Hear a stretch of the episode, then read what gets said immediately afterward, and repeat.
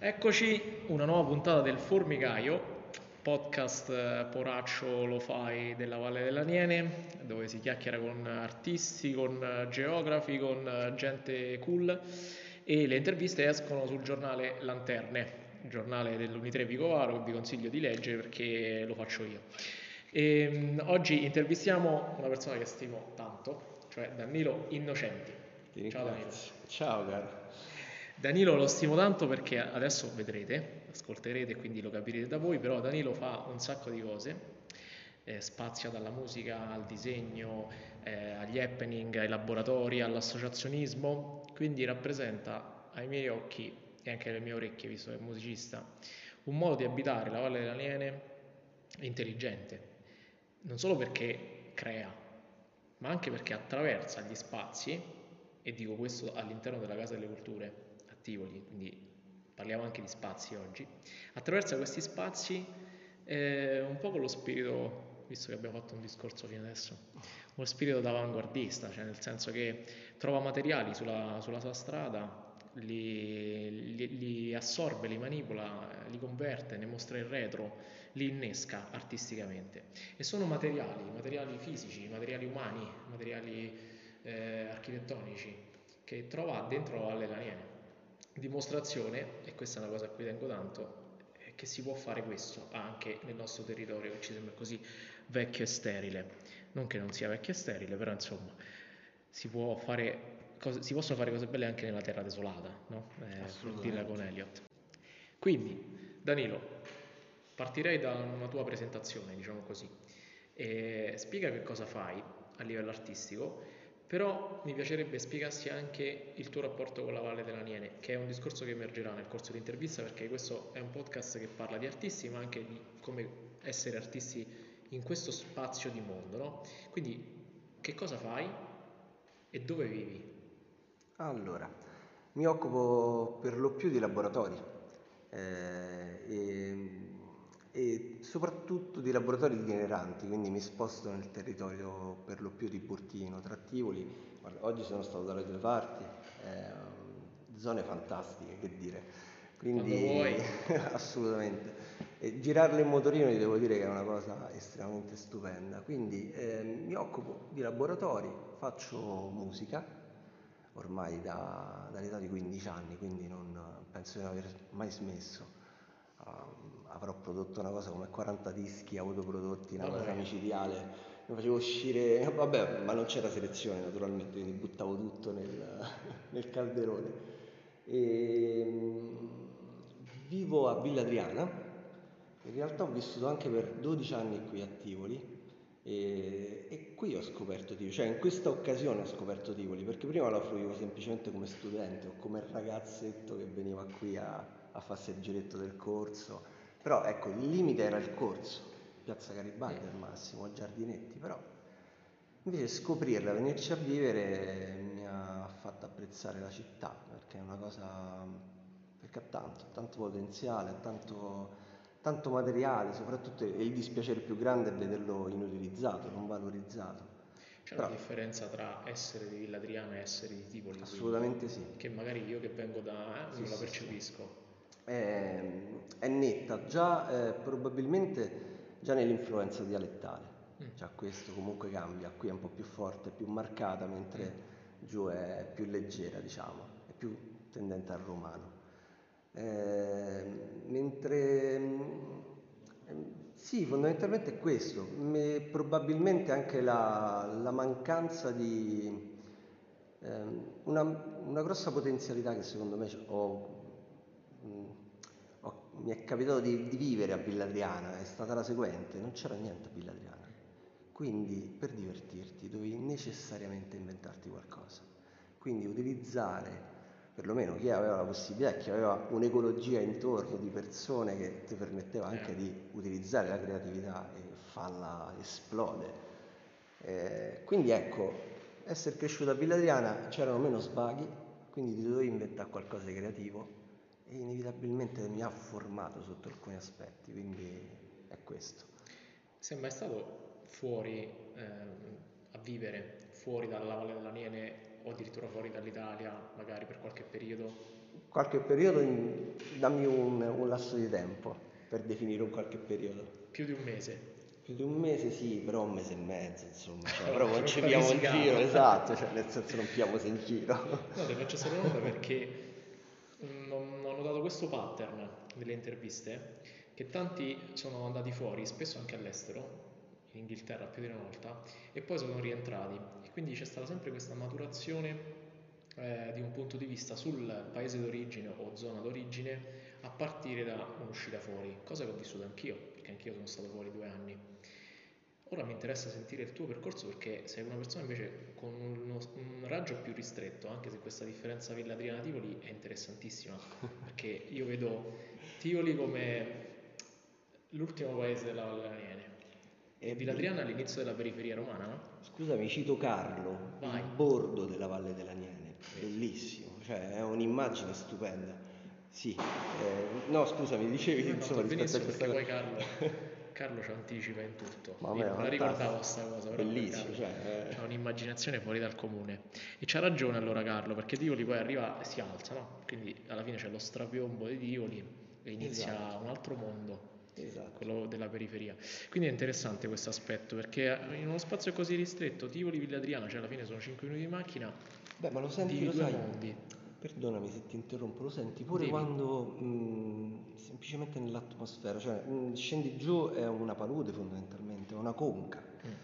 Quindi ne, sub- esatto, ne subisci anche il- le temperature, cioè nel senso banalmente ti dico che vivere qui a Tivoli mi ha fatto dormire veramente per le prime volte l'estate, perché è fresca, È fresca, quindi sì, cioè io ti parlo proprio di cose anche spicciole, a me mi piace, cioè nel senso la veracità, proprio la cosa, le particolarità del- di, alcuni, di alcuni punti. E Bilaterana appunto sostanzialmente anche il- diciamo, il- questo aspetto climatico eh, definisce una serie di cose, anche la popolazione, che è Eh. molto strana e molto più multietnica rispetto a quella di Burtina. Mm, mm. Interessante. Però poi sei tornato a Villa Adriana, cioè hai vissuto Torno- questi sì, 12 sono tornato a anni Bilaterana, sì. e, e ti sei perso il fresco quindi a un certo punto. Mi sono perso il fresco, però ho guadagnato diciamo in, in giardino e orto soprattutto. Ah, Sì, ho cominciato a sperimentare in maniera più, più che, come dire, molecolare le piante, ecco, sono, questa cosa è una cosa che volevo fare da tempo e mi mancava. È stata una sorta di esercizio alla vita, che era un po' lo stesso esercizio alla vita che utilizzavo magari dipingendo. Diciamo, ecco, per circa sei mesi che mi sono occupato dell'orto o del giardino non ho dipinto, non ho prodotto arte, diciamo, ma mettiamola così. E quindi ecco c'era questa, ehm, come dire, questo svuotamento, bello svuotamento, perché fondamentalmente io prendo l'arte come una terapia. Mm. Se non avessi quella probabilmente starei, no, starei sottoterra probabilmente. Quindi diciamo questa cosa qui. Questo lo tocchiamo d'aspetto perché mi interessa. E non sapevo del lato agricoltore, quindi aggiungiamo alla trafila. No, no, no, è, è una, è una cosa. è una cosa in divenire questa, cioè ho appena iniziato veramente, è Io una pure faccio bestemmia. l'orto, quindi se poi ci scambiamo le zucchine. Ha voglia, no, no, ma soprattutto, no, devi scambiare, cioè ci dobbiamo scambiare consigli e cose del genere. Io ho fatto una cosa simile, però mh, con un obiettivo diverso. Cioè, eh, da te mi sembra aver capito anche un discorso sulle piante, dici il molecolare, cioè nel senso una creatività botanica, immagino, cioè questo Sì, tipo mm. di visione. Allora, mi sono intrippato tantissimo sul fatto, eh, stiamo a Tivoli, abbiamo Villa Gregoriana, Villa Gregoriana fu concepita sotto un punto di vista in particolare, dove eh, viene ancora mm, applicato in parte, eh, il fatto che ehm, la villa dovesse, avere del, dovesse essere il più selvatica possibile, nel senso la mano dell'uomo non si deve quasi per nulla vedere. Stessa cosa, e quindi questo implica anche un fatto di, eh, che le piante si autosostengono, quindi non hanno bisogno di quell'eccessiva cura, di quell'eccessiva acqua, quindi sono adatte a quell'ambiente. Stessa cosa stavo cercando di fare nell'intero giardino. In parte ci sono quasi riuscito. interessante. Era questo. Che io in realtà ho iniziato a fare l'orto senza pensare alle piante. Cioè, il mio scopo era zappare. Ah, l'atto, bello. Era bello. proprio questo impatto con la terra che secondo me ci porta pure un po' una vita di schermi, una vita di funzioni, no? di moduli della giornata sempre, sempre uguali. Io ho iniziato con questa cosa, dovevo zappare. Quando mi sono reso conto che avevo finito di zappare, mi sono ricordato che dovevo metterci le piante e non avevo deciso ancora cosa. Quindi era una cosa stata talmente di impeto, no? Talmente, di, talmente di corpo questa cosa, proprio fisica, che non, avevo com- completamente dimenticato le piante. Comunque, bene, un altro aspetto interessante. Fatto questo, questo giro di presentazione, partirei, andiamo un po' per nuclei, così tocchiamo tutte le attività, però partirei da quella che hai nominato anche per prima, cioè i laboratori. Che cosa sono? Allora, eh, ma guarda, fondamentalmente forse la parola più adeguata è propedeutica, quindi propedeutica all'arte, ai meccanismi dell'arte, al- alla trasformazione, a quello che ti fa passare da, da un A a uno stato B, cioè nel senso il processo creativo fondamentalmente. Lavoro su quella cosa. Io mi sono segnato quattro parole partire dall'esperienza che ho fatto con te con questi laboratori. Spazio, perché una cosa che mi è piaciuta tantissimo la prima volta che l'ho fatto è quando ci hai fatto disegnare, eh, dividere il foglio eh, eravamo in 4-5, dividere il foglio ognuno col suo modo di, di dividerlo. E da lì emergeva no, il nostro modo di, di vedere l'esperienza, eh, il modo in cui immaginiamo lo spazio e, e sua, il controllo anche sullo spazio. No? Quindi dico spazio, immaginazione, educazione, che un po' hai detto qualcosa, e corpo, cioè l'esperienza del corpo. Ti riconosci in queste quattro parole e ti va di darmi un commento se queste parole c'entrano con la tua attività di laboratorio. Allora, sì, sì, sì, sì, c'entrano tutte quante e metterei anche errore, Bello. aggiungerei, eh, perché diciamo è fondamentale, anzi tutto quanto quello che faccio almeno parte dall'errore, nel senso ehm, uno spazio vuoto, per riempire uno spazio vuoto prendiamo in questo caso in quest- mm, semplicemente un foglio bianco, un A4, ehm, tendenzialmente si, cioè rimane sempre vuoto finché non si fa il primo gesto, finché non si lancia il primo fondamentalmente errore, perché è sempre da un, da un errore che parte tutto quanto. Quindi, quindi questo è un po' il, il, giro, quindi dalla prima sono passato direttamente all'ultima. Per quanto riguarda il corpo, sì, il corpo ha anche una sua sostanziale ehm, forza e potenza durante i laboratori.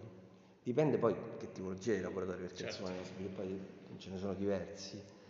Eh, però per esempio ce n'è uno dove, anzi, riduco ancora sempre al foglio A4, il semplice scarabocchiare. Il semplice scarabocchio è un...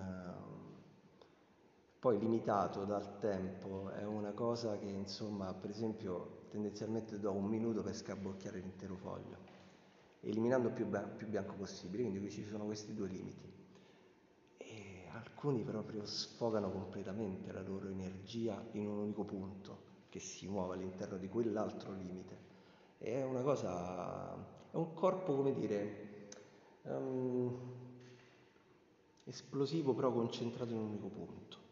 In questo senso forse possiamo indicare il corpo, perché il corpo performativo sé per sé io lo immagino più a livello teatrale, mm-hmm. quindi non è eh, circoscritto all'interno, perché lì verte tutto quanto all'interno di un foglio. Quindi per me il corpo in questo caso è un mezzo. Okay.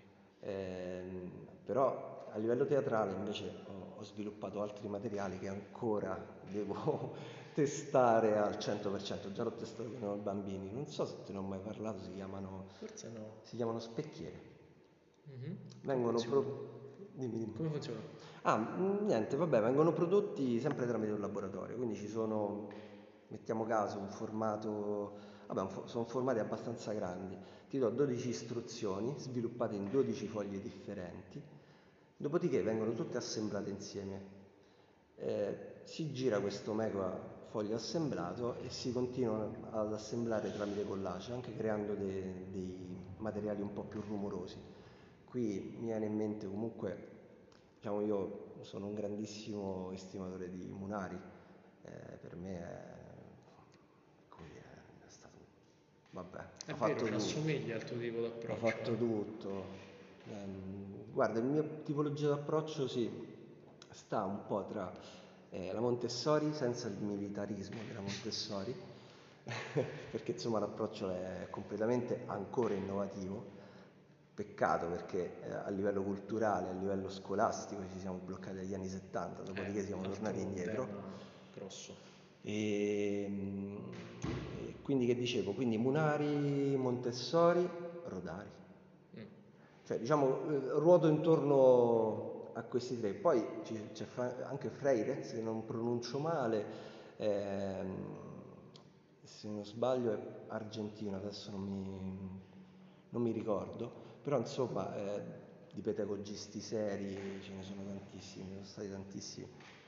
Munari è molto di più di un pe- pedagogista, insomma, è stato Certo. veramente tanta roba. Artista vero e proprio. Esatto. Ehm, tu nominavi i pedagogisti, però i laboratori sono anche per adulti, no? Sì. Che differenza c'è tra lavorare con i ragazzi, con i bambini e lavorare con gli adulti? Ma probabilmente è semplicemente la differenza sta allora a livello superficiale sta nel linguaggio, Mm. quindi come ti poni. Mm. Ti puoi porre in maniera completamente differente. Cioè, puoi anche, puoi anche mh, con i bambini devi essere un po' più teatrale, cioè nel senso devi, devi- devi giocare fondamentalmente. Teatrale forse è sbagliato. Devi- eh, sì, perché non preclude, perlomeno in generale non preclude l'improvvisazione, quindi io improvviso tanto. Stando all'interno di uno schema, quindi cioè, c'è sempre uno schema stocastico, cioè mi do quell'obiettivo, quella giornata, però cerco di essere il più libero possibile con loro, perché eh, penso di ragionare sull'apprendimento che sia da persona ignorante che parla con un'altra persona ignorante. Quindi da ignoranti ci insegniamo le cose insieme. Io non parto dal- dall'essere esperto, consiglio. Poi dopodiché se il bambino segue o non segue. Insomma, è un- l'esperienza la devono fare propria, non, Mm. non gliela, non gliela inculco io perché è brutto, insomma, non devono avere i- tutti lo stesso risultato, assolutamente. Siamo tutti differenti e tutti dobbiamo viaggiare per la propria intelligenza, insomma. non- La differenza con i grandi sostanzialmente è nel... mm, I grandi per, per liberarsi di alcune cose tendono a, a chiudersi più nel, o nel linguistico, a giustificare, oppure anche ad avere a volte, ma parlo per lo più all'inizio, eh, magari dei laboratori, perché poi uno, cioè, noto che uno si scioglie, ma anche subito dopo, eh. però c'è sempre un po' di blocco, un blocco psicologico, mentre il bambino non ce l'ha, è più libero. Il bambino ha un'altra problematica, se vogliamo, è la problematica iconica, quindi eh, com- come dire, il- la costante non osservazione reale del di come si è, ma in maniera superficiale, eh, non parlo a livello interiore o altre cose. Quindi e là andiamo un po' più sull'iconico. Quando c'è il passaggio, quando c'è la consapevolezza, e lo noto, in alcuni bambini di aver fatto quel passaggio, ma sto a parlare solo di disegno, eh, non sto a parlare di psicologia o altre cose. Quando c'è quel passaggio, allora loro hanno, invece di osservare, hanno cominciato a guardare. E là già un'altra cosa. È Una interessantissimo. bella botta. È interessantissimo e io da insegnante, è vero che io ho ragazzi più grandi, quindi hanno già tutti fatto questi passaggi, però mi rendo conto, anche, e va anche a mio danno, che la scuola e quindi eh, il modo in cui veniamo formati è assolutamente logocentrico, cioè è fondato sul, sul linguaggio, sulla parola fondamentalmente e gli spazi di conoscenza diversi da quello linguistico, quindi eh, la conoscenza pratica, la conoscenza del disegno, attraverso il disegno, la musica, sono abbastanza ottusi a scuola, cioè vengono abbastanza messi da parte.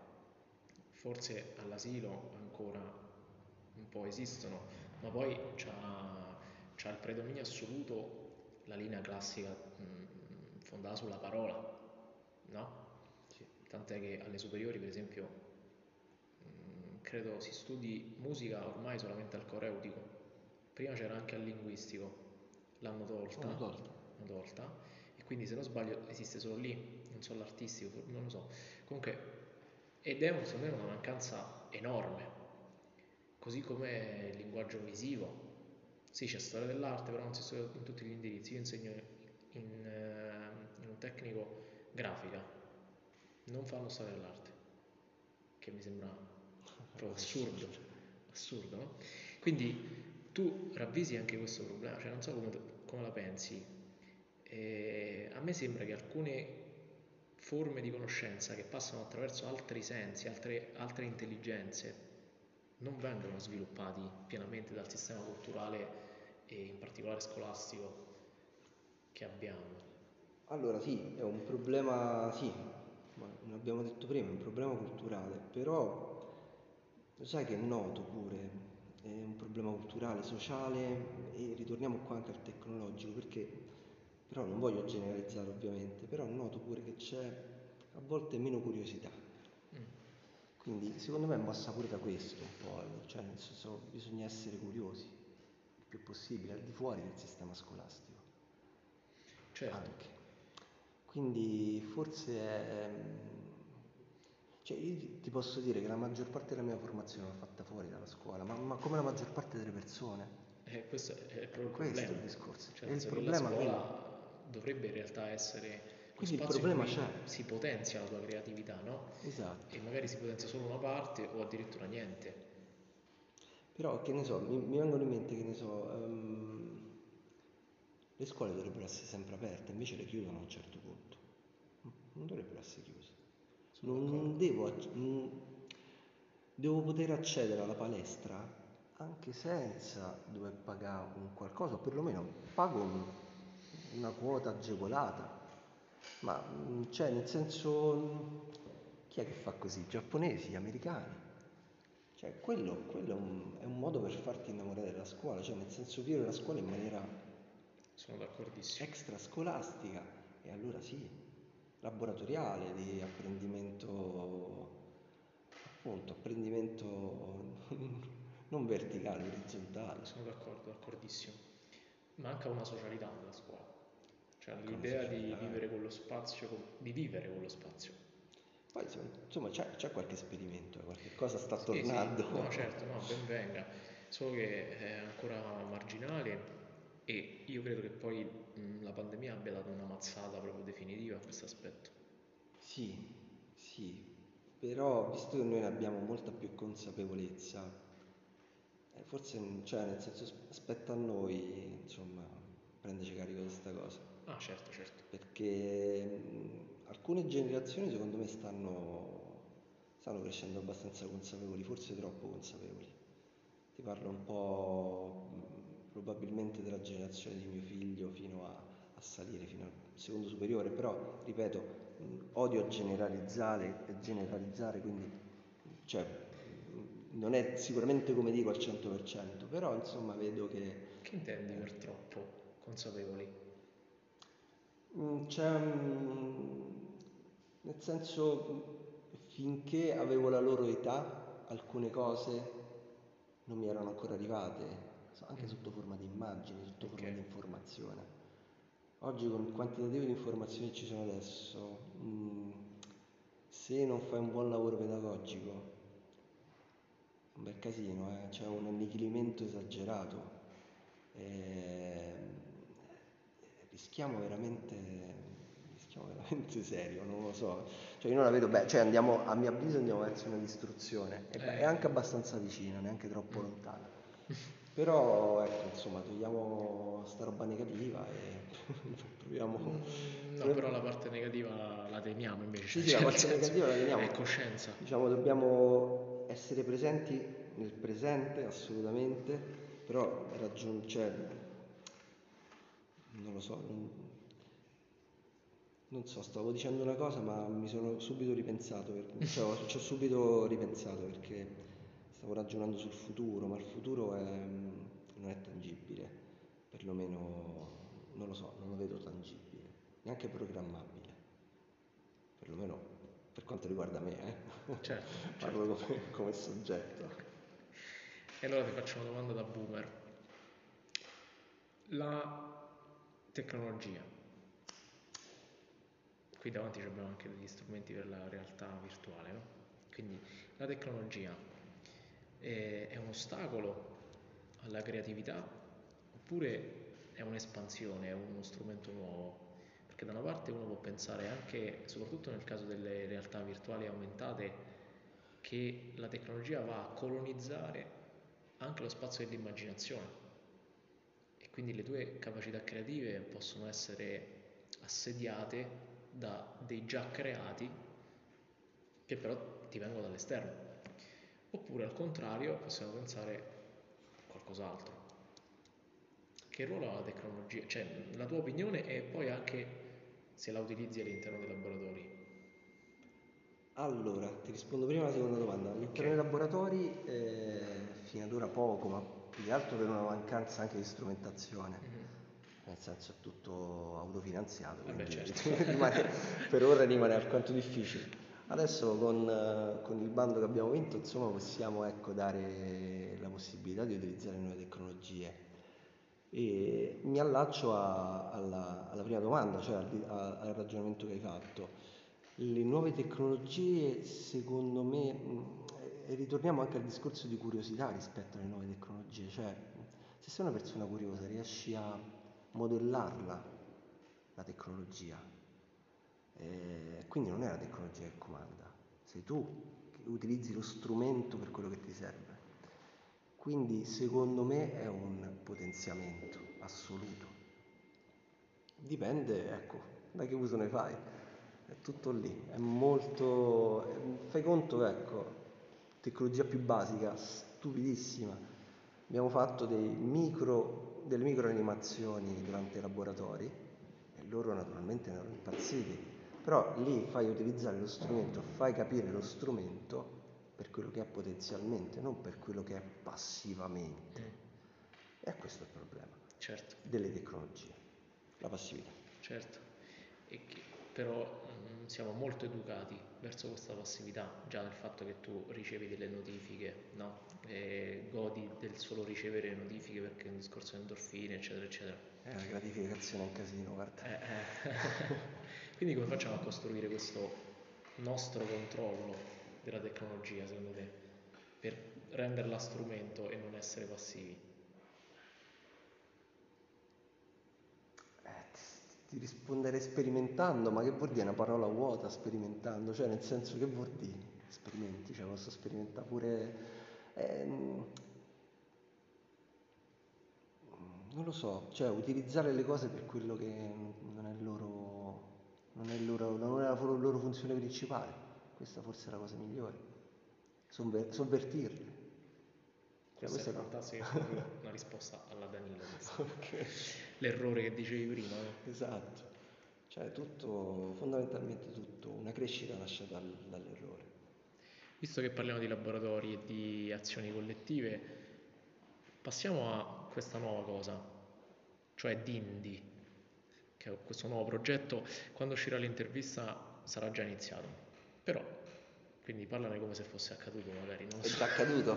Immagina il passato stavolta invece del futuro. Sì, sì, no, ma ormai lo immagino da, da, da parecchio tempo, da, dal passato. Insomma, è un progetto, un bando a cui abbiamo partecipato un paio di anni fa, eh, proprio in piena pandemia. E il, diciamo, il soggetto principale che ci era venuto in mente come, come potenziale era il concetto di divenire, divenire subito dopo traslato al concetto di desiderio. Quindi da questa cosa abbiamo cominciato a ragionare sul territorio, perché fondamentalmente era un, un bando che doveva indagare la, il territorio e abbiamo ragionato in, su, su, fondamentalmente su 4-5 laboratori differenti eh, con, varie, con, varie, tecnologie, tra cui c'è il visore eh, Loculus eh, per, per, elaborare appunto in degli spazi tridimensionali virtuali eh, e rielaborare fondamentalmente gli ambienti, cioè il concetto che andremo a sviluppare allora, faccio un attimo pulizia nel discorso. Fondamentalmente si tratterà di fare delle derive psicogeografiche all'interno di Tivoli, quindi molto, facciamo, stringiamo un po' l'occhiolino, a, strizziamo l'occhiolino a debord, situazionisti Fantastico. e quant'altro. E, e utilizzeremo inizialmente appunto la parola per eh, descrivere quello che vediamo, il frottage sugli oggetti, campionature dei suoni, delle, degli ambienti che scegliamo, per poi essere remixati tutti quanti all'interno di un, nel, nel caso delle parole scritte e del frottage in una fanzine, in varie fanzine, faremo una serie. E per quanto riguarda il suono ci sarà proprio una rielaborazione eh, sonora, quindi faremo un po' di non lo so, sarà, non lo so, sicuramente sarà musica ambient probabilmente. E, eh? Fighissimo.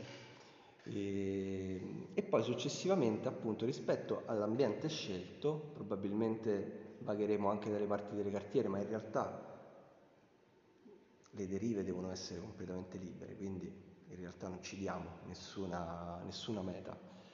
E, ehm, e poi utilizzeremo l'Oculus per reinterpretare nello spazio, tramite questo oggetto tridimensionale, il desiderio.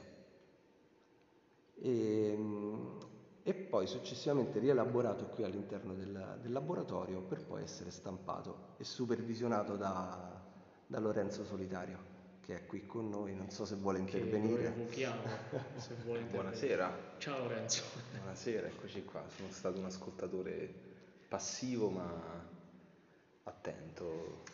Sono contento. Vuoi aggiungere qualcosa su quello che ha detto Danilo? Questo mega esperimento fighissimo. Sì, una delle cose appunto che volevamo sperimentare, come diceva Danilo, è l'utilizzo di nuove tecnologie che prima stavate dibattendo su, in parole semplici anche così si potrebbe definire pro e contro. E a questo qui appunto prendiamo l'esempio dei nostri laboratori che abbiamo studiato e progettato insieme che eh, invece che sperimentare con un oggetto, o meglio, abbiamo sperimentato, questo è certo, ma abbiamo estrapolato una funzione dal dispositivo, che quindi smette di essere prodotto e diventa strumento, estrapolando una funzione specifica si può andare a sviscerare il, diciamo, quello che nasconde la potenzialità del dispositivo stesso. E quindi questo, questo diciamo, eh, collegamento tra la realtà virtuale, l'interazione con un ambiente reale e la sovrapposizione potenzialmente delle due, delle due chiamiamole realtà, attraverso poi eh, una, una, produzione di un, di un oggetto fisico, è stata una delle cose che ha fatto click da subito dopo aver studiato comunque nel tempo la, i dispositivi che abbiamo scelto. Sì, qua, qua, mi ricollego pure una delle parole che dicevi prima, sai, ritorno sempre al corpo. Mm-hmm. La cosa interessante dell'Oculus in questo caso è il poter, mh, tramite i limiti del corpo, circoscrivere uno spazio, circoscrivere una possibilità all'interno di quello spazio. Uno dei primi esperimenti che ho fatto con l'Oculus è stato tracciare eh, la distanza che c'era dalla parte più alta alla parte più bassa del mio braccio tracciandolo perché poi quando la tracci in 3D insomma si, creano, si crea proprio la forma tridimensionale, ci puoi girare intorno, puoi rimpicciolire. E sperimentare il corpo in questo modo, cioè toccandolo, quindi ritornando un po' a un concetto di sinestesia, è molto interessante. Eh, perché ti fa prendere in maniera molto più sincera, se vuoi, il limite del corpo, che è proprio quello, è un po' citare Leonardo quasi. Mm. Quindi è, è, quello, sì, fondamentalmente Leonardo già aveva capito tutto. Un altro anticipatore. Eh, no, poco, poco.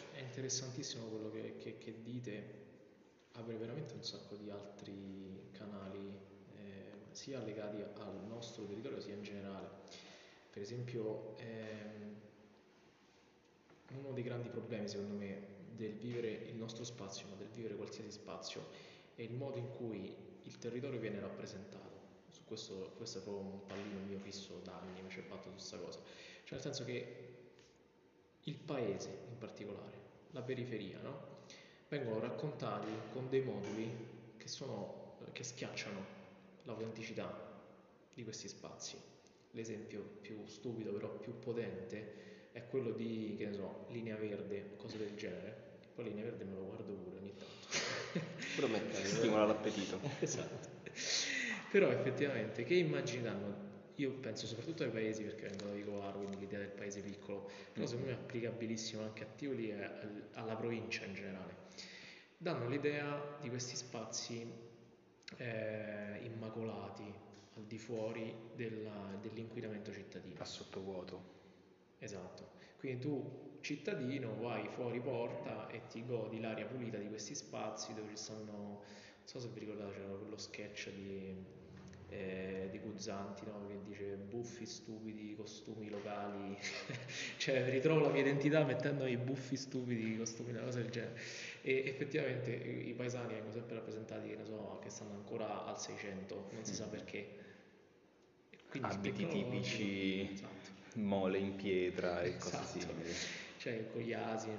Quindi soffriamo di una rappresentazione mediata da un occhio colonizzatore, perché poi quello, quel dispositivo linguistico e di immagine lì non fa nient'altro che sottolineare anche una gerarchia, cioè che il cittadino consuma il paese, quindi il paese sta lì a servizio di chi di solito vive in uno spazio che, che invece è super fornito, però è stressante. Allora io mi ripulisco dallo stress in questa cosa. Quello che fate voi, scusate la filippica, quello che fate voi mi sembra eh, controculturale nel senso profondo, cioè nel senso adesso costruisco la rappresentazione del mio spazio, lo faccio io perché è il mio spazio e lo faccio con una deriva, non con qualcosa che già esiste, con uno strumento che già esiste. Ma guarda, diciamo che questa è la terza sperimentazione su, su, sul territorio. Prima, la prima sperimentazione l'abbiamo fatta parecchi anni fa, eravamo io e Jacopo, che siamo fondamentalmente i fondatori della scuola Sgorbio, che è quella che porta avanti questa tipologia di laboratori. Ehm, e cosa abbiamo fatto? Abbiamo scelto all'epoca, non mi ricordo, ora saranno passati almeno 15 anni, non lo so, parecchio. Si chiamava SPQT ed era dedicata ai luoghi meno, meno belli, proprio anche completamente. Siamo arrivati fino a dietro il McDonald's, diciamo, oddio, dire la parola McDonald's, mm, sto zitto.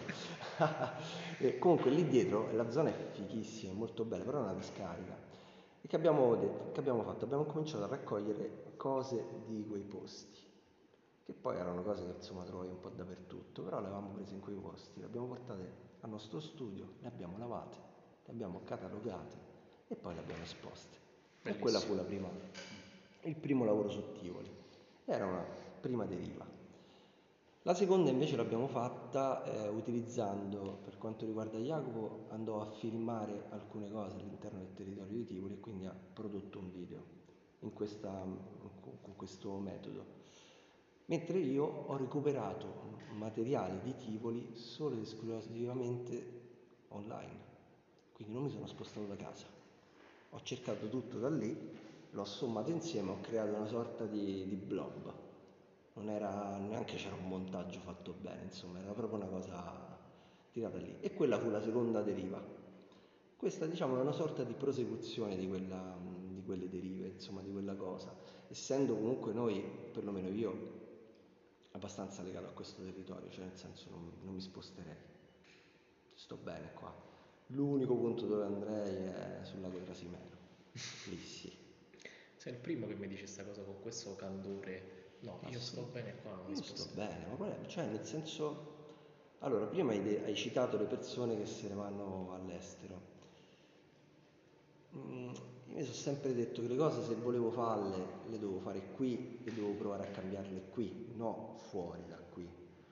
Se vado fuori da qui è per cambiare me stesso, in qualche modo perlomeno, cioè per, per mettermi a, a, confronto con la vita fondamentalmente. Certo. Perché insomma uno si deve rimboccare le maniche fuori da casa quindi devi un po' riprendere in mano, devi prendere in mano la situazione. Io, mm, vabbè, io ho fatto delle scelte un po' più, un po' differenti rispetto alla mia generazione, insomma, ho due figli, più grande ha 12 anni, quindi non, eh, ho scelto di fare altro fondamentalmente. Io, mm, c'è stato un periodo in cui non, non ho, anzi attualmente non penso di essere un artista, cioè nel senso non, non sono un artista, non faccio mostre, non faccio, io faccio solo laboratori. Quindi, cioè, produco, eh, la mia produzione è abbastanza ampia, però non, cioè, non mi reputo un artista, lo faccio, come dicevo prima, in maniera terapeutica. Mi piacerebbe tanto fare una mostra, eh, per carità, però non... Organizziamo, organizzo io. No, guarda, mi stupisce il discorso che fai, perché nessuno lo fa così, in maniera così chiara, sul rimanere. E, e però lo, cioè, mi stupisce, ma lo condivido anche. Vabbè, io sono un po' più... Eh, sono overthinker, faccio 10.000 pippe mentali, quindi non arrivo mai a una conclusione. Overthinker è per far figo. E, quindi ti faccio anche questa questione.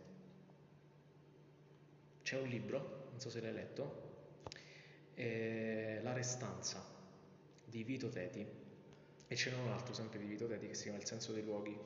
La restanza è più recente. Il senso dei luoghi è una sorta di enciclopedia dei paesi abbandonati della Calabria, perché lui è un antropologo calabrese, io sono per metà calabrese, però pienamente terrone. E, sono due libri pazzeschi. La restanza in particolare riflette sul rimanere nel territorio, perché noi siamo abituati alla viandanza. La restanza è il contrario. Però lui la vede in maniera anche un po' conflittuale e io ah, cioè, mi sento vicino a questa cosa e quindi ti rilancio la palla anche a te Lorenzo. E, ehm, lui dice che chi viene da un paese o comunque dalla provincia è destinato al rimorso. Al rimorso? Perché o se ne va o rimane.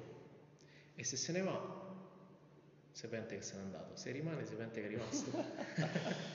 è un casino. E tu c'è no. sempre qualcuno di vicino a te che se n'è andato e qualcuno di vicino a te che invece è rimasto. Ah, sai che non mi, me ne frega un cazzo. Te non, non Ma lo sai perché? Lo sai perché? Allora, mh, mm, c'è una cosa molto stupida, però secondo me un po' racchiude il mio sentire mm, proprio generale delle cose. Eh, da, da, casa mia l'albeggiare non è mai lo stesso. E, mm, e c'è un'immensità in ogni cosa che si ripete giornalmente, che se uno la sa notare e se cambia leggermente lo sguardo e osserva altrove, sempre nello stesso luogo, c'è talmente tanta roba, però devo andare a cercare oltre Ciò non implica il fatto che mi piacerebbe visitare tutto il mondo, quindi non, non è che, però non la voglio, non voglio, cioè non ho la necessità di viverci, se mi capita bene, però non ho, non, non ho questa necessità, quindi dove sto sto bene, anche perché comunque, ti ripeto, avendo due figli, diciamo, eh, diciamo volendo. Eh, no, cioè nel senso devi fare delle scelte un po' più radicali, eh, cioè nel cioè, senso sì, se ti sposti, sposti anche loro, quindi li togli da, da un da degli affetti, da delle situazioni. Però questo non implica me, forse in gioventù, forse, cioè insomma comincio a essere un po' grandicello, quindi prima sì, di più, probabilmente ho sofferto anche degli amici che se ne andavano, però non l'ho mai vissuto come rimorso perché ho sempre portato avanti quello che mi interessava, cioè nel senso non mi sono fermato mai. Eh, quindi no, ho sempre rincorso me stesso, perché forse avere un rimorso e rincorrere gli altri, forse. Questo è pure un discorsone. Lorenzo che pensi? eh, io questa cosa diciamo che la sto vivendo quasi in prima persona perché mh, mm, sono una persona mo- a, a, cui, a, cui, piace rifugiarsi nel regolare. Ho questo brutto vizio, mentre Danilo eh, apprezza, come ho detto prima, vedere eh, un'alba diversa da casa sua, tante piccole cose che si ripetono e apprezzare, diciamo, esternamente la ripetizione e le piccole variazioni. A me piace stare nel, nella, nella, nella, ripetizione, nel, nella, nella, mia routine, in special modo di recente che eh, appunto Eh, sto eh, ormai eh, valutando l'idea di, eh, di, avvicinarmi al posto in cui lavoro, andare a convivere e eh, lasciare comunque Tivoli mm, come mio campo base, come mia dimora. E... Ti sposteresti a Roma? Mi sposterei, sì, mi sposterei a Roma, sì, praticamente sì. E, ehm, e quindi appunto inizio a eh, immaginarmi come potrà essere una, una cosa sconosciuta con un, po' d'ansia perché mi va a strappare dalla mia routine quotidiana che appunto è sempre stata alla fine all'interno di eh, una, una, piccola città come, come, appunto come diceva Danilo Tivoli o, e dintorni. Quindi diciamo ho vissuto un po' a metà la cosa di la linea verdizzazione, cioè, son, son, l'ho sempre visto Tivoli come, un paese, come sia una città, non un paese un po' più grande, un po' questo ordine gerarchico diciamo. E, ehm, e appunto sì, eh, il lasciare dietro, eh, un attimo mi stavo perdendo, il, il, il, il, lasciare dietro la mia ripetizione mi sta causando un po' d'ansia. Questo qui perché eh, appunto a me mh, è piaciuto evolvermi all'interno di Tivoli, all'interno della situazione, andare a creare diciamo qualcosa all'interno della realtà locale. Per, per, dire la cosa di Danilo, mh, potrebbe essere che tu non sei un artista, non ti definisci un artista, ma sicuramente sei un progettista. Progetti, un progettista di spazi perché stai andando a lavorare sul tuo locus amenus, come diceva Wright, il tuo luogo ideale. Lo sapevi, Dani? No. No, bellissima questa cosa che ha detto Lorenzo, eh? e poi mi ci riconosco questa cosa della regolarità, perché pure io ho questa psicologia.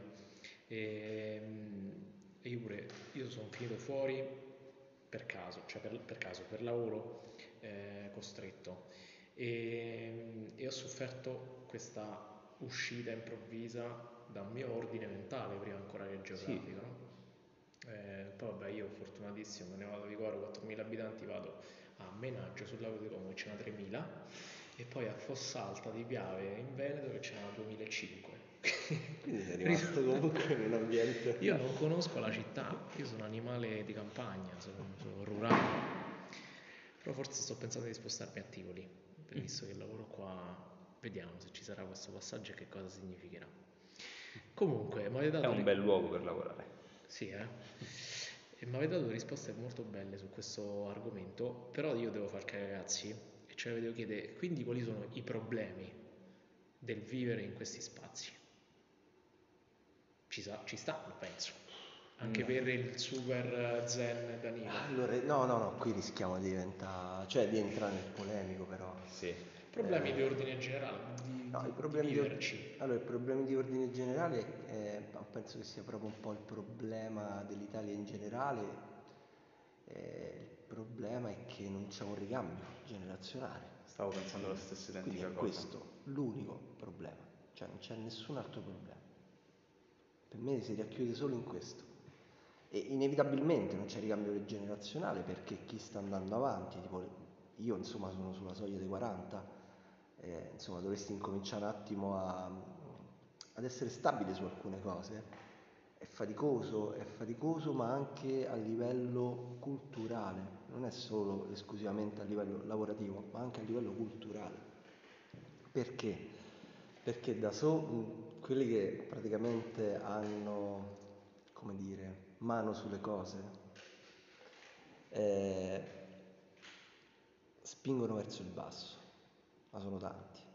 Tu stai sotto e però spinge verso l'alto, ma c'hai la forza di gravità che ti spinge contro.